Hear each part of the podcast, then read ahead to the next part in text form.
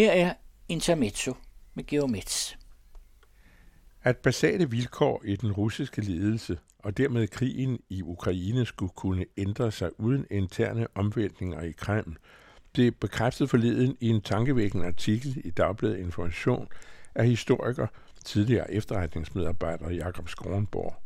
Forestillingen om, at Ukraine efter alvorlige russiske tilbageslag vinder krigen, er ønsketænkning. I præsident Zelenskis markedsføring af den ukrainske modstand hæfter Vesten sig gerne ved ukrainernes militære fremskridt. Men billedet af 144 millioner russere over for 44 millioner ukrainere forestiller en anden virkelighed.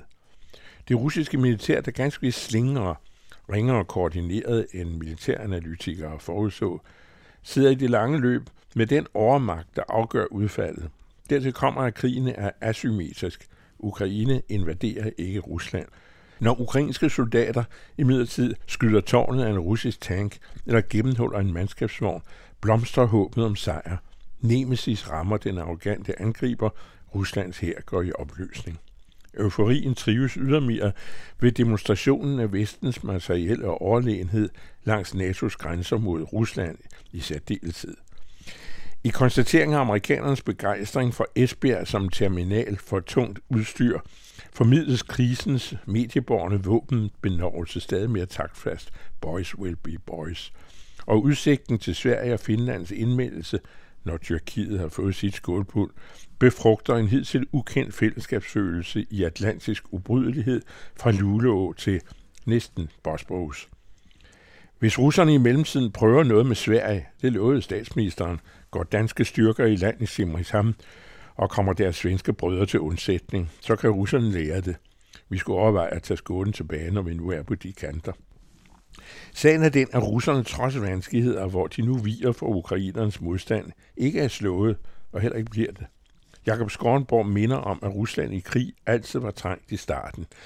Det virker måske i den zaristiske, rigide kommandokultur siden under Stalin, nu Putin. Systemets funktionærer følger i frygt og uden indvendinger parolen. Russerne lider i de første krigsmåneder voldsomme tilbageslag for siden, som i 1942, da de største brølere var fordøjet og strategien tilpasset, at vende tilbage med den beslutsomme kraft og brutalitet, som det beskidende hensyn til egne og andres døde nu engang indgiver de stjernebehængte folk, der sidder bag fronten og til gengæld bestemmer det hele. I denne fortrystningsfulde sejrsbevidsthed, uanset tab og opoffrelse, fremkalder Krems propagandister stærke patriotiske følelser i folket, når moderlandet erklæres truet.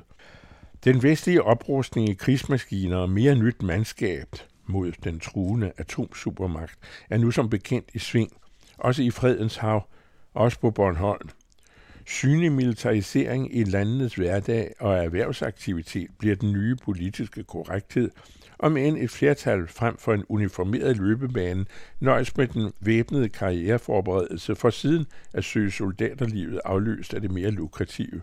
Det er ikke så lige til på få måneder at ændre freds til krigsberedskab, et moderne officersopbud har frem for et nationalkonservativt spartansk kald mere præg af velstandssamfundets globaliserede flersidighed med bud på lederkvalifikationer i et næringsliv, der ynder at besmykke sig med maskuline værdier, og hvis forudsætning for profit er megaforbruget. De velhavende vestlige lande vil ganske få grader under horisonten, formentlig derfor snart søge mod balancerende alternativer for at genoprette normalitet og profit, mens de økonomiske strukturer er rystet, og men ikke grundrollen, så i bekymrende inflation og faldende ejendomspriser. Eftersom Rusland nok ydmyges, men står til sejr, en tese, som man med forbehold for dogmer og historisk lovmæssighed roligt kan dele med Jakob Skornborg, ved kravet om en forhandlet løsning, uanset Zelenskis besværgelser, snart vise sig som tegn på himlen over Kiev. Russerne har tiden i ryggen.